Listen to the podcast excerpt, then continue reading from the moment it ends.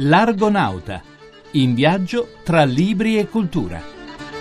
Nella puntata di oggi scorriamo le pagine della storia della nostra Repubblica, riflettiamo sui luoghi non comuni e su dove sia finito il buonsenso.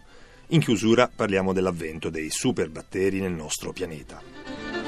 Cari argonauti, buonasera da Paolo Corsini. L'Italia è una repubblica, lo ha deciso un referendum il 2 giugno del 46 e così recita la nostra Costituzione ma è una repubblica senza essere una patria.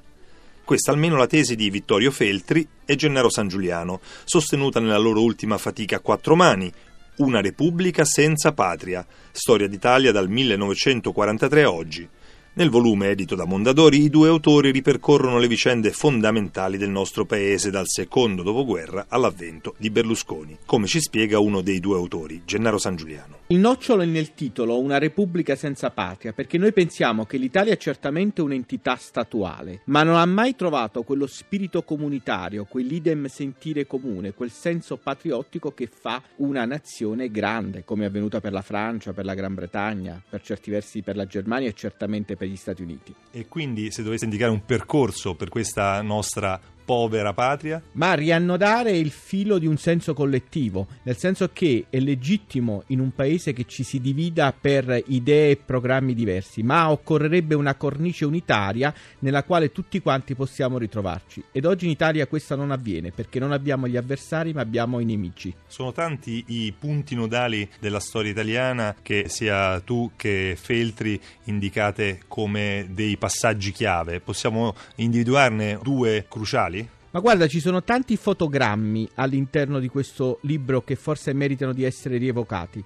Quando la, il generale Castellano firma l'armistizio dell'8 settembre, si presenta in blazer blu con il fazzoletto nel taschino come un gentiluomo che va a fare l'aperitivo, non si presenta in alta uniforme e si fa accompagnare dall'avvocato Guarrasi, un personaggio che ritroveremo nelle vicende torbide della Sicilia. Ecco, già questa immagine ci dà, come dire, il senso della debolezza del nostro paese. E quando gli americani mandano due ufficiali di servizi segreti a Roma che avrebbero dovuto organizzare un aviosbarco a Ciampino, il capo di Stato Maggiore è a cena con gli amici, un altro alto uh, generale è con l'amante, un altro sta organizzando il trasferimento dei mobili dalla città di Torino a Roma e quindi viene, vengono ricevuti da un colonnello che eh, trova la cosa più idonea da fare che portarli al ristorante, fra l'altro non scambiando neanche una parola perché non parlava inglese. Ecco, noi questo postulato Repubblica senza patria non lo poniamo in termini ideologici, ma lo facciamo scaturire dai fatti, dal racconto della nostra storia nazionale.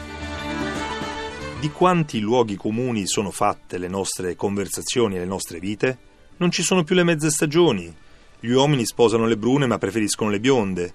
E quanti sono ormai stati trasformati in frasi fatte? Una sala è piena come un uovo, cedere alle lusingue della gola, abbandonarsi nelle braccia di Morfeo. Infastidito da questo sintomo di, sono parole sue, superficialità diffusa, Umberto Broccoli ha deciso di entrarci dentro, di ripercorrerne la storia per scoprire come spesso nascondano invece una sapienza innata. Ci spiega tutto nel volume Luoghi comuni, da Catullo a Battisti, il gioco eterno delle passioni.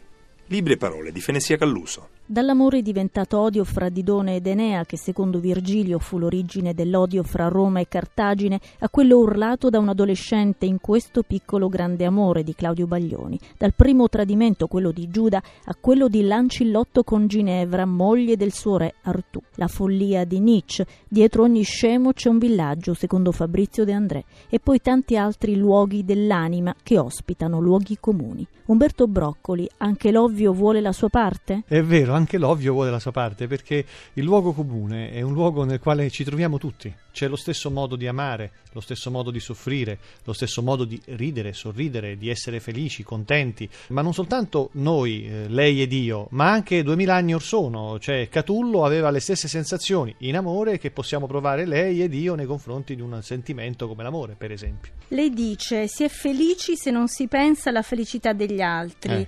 La felicità, che è una cosa molto semplice, è l'orizzonte, non il traguardo. Sì, perché eh, non si può essere essere felici sempre, non è possibile, non è, non è credibile. Allora tanto vale mettersi come punto di arrivo eh, la felicità, ecco quello è il mio orizzonte e, e cercare di raggiungerlo. In, già in quel momento, e qui c'è anche molto Leopardi, l'attesa è la cosa più bella. Alla nostalgia invece dedica lo spazio più ampio. La nostalgia è una cosa bella. Potrebbe essere il sorriso della tristezza, che è un ossimoro, ma va bene così. Ricordare delle cose, portarle dentro di noi, vuol dire viverle sempre, continuarle a vivere, in un mondo come il nostro che sta consegnando alla memoria artificiale la memoria naturale. Qual è il luogo comune che le piace di meno sull'amore? Quando si è abbandonati, tendenzialmente si mette in scena l'amor proprio e non l'amore. Si piange, si fanno strepiti, si va dagli amici, si, si dimagrisce. Questo è esibizione del fatto, non è amore, questo è amor proprio e questo è un luogo comune che non amo dell'amore. Ma alla fine i luoghi comuni non sono frutto anche di quello che è il pensiero semplice dell'umanità, cioè la ricerca della semplicità dalla complessità? Il mosaico del buonsenso, sottotitolo Alla ricerca della giusta misura, è un'antologia dell'antropologo culturale Alessandro Bertirotti che ci porta a fare alcune semplici riflessioni sull'inutilità del pensiero complesso.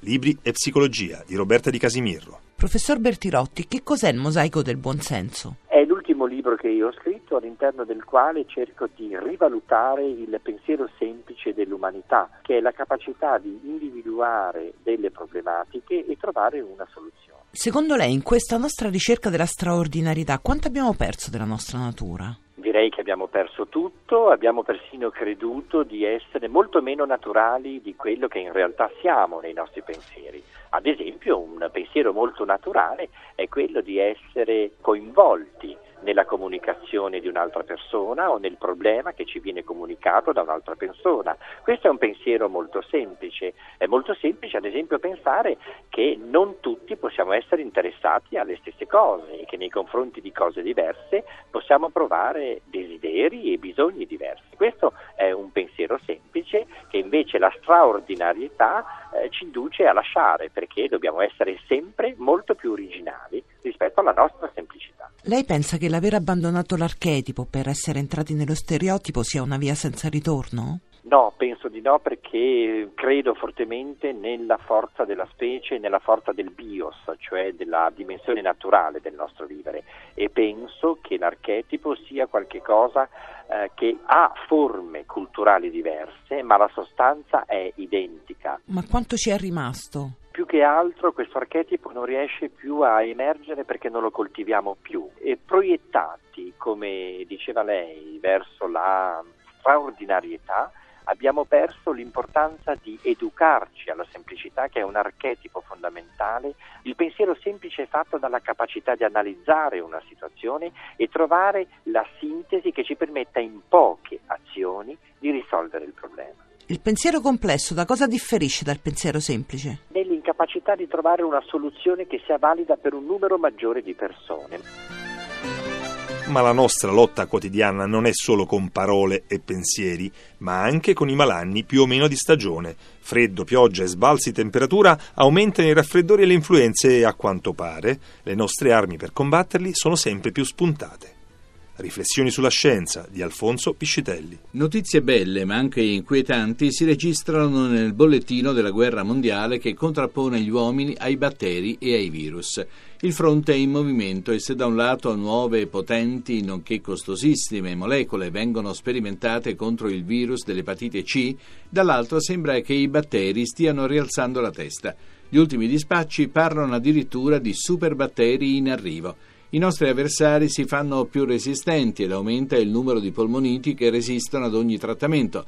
Un domani, dicono i pessimisti, anche le infezioni più banali potranno diventare letali e per un semplice mal di gola si comincerà a fare testamento.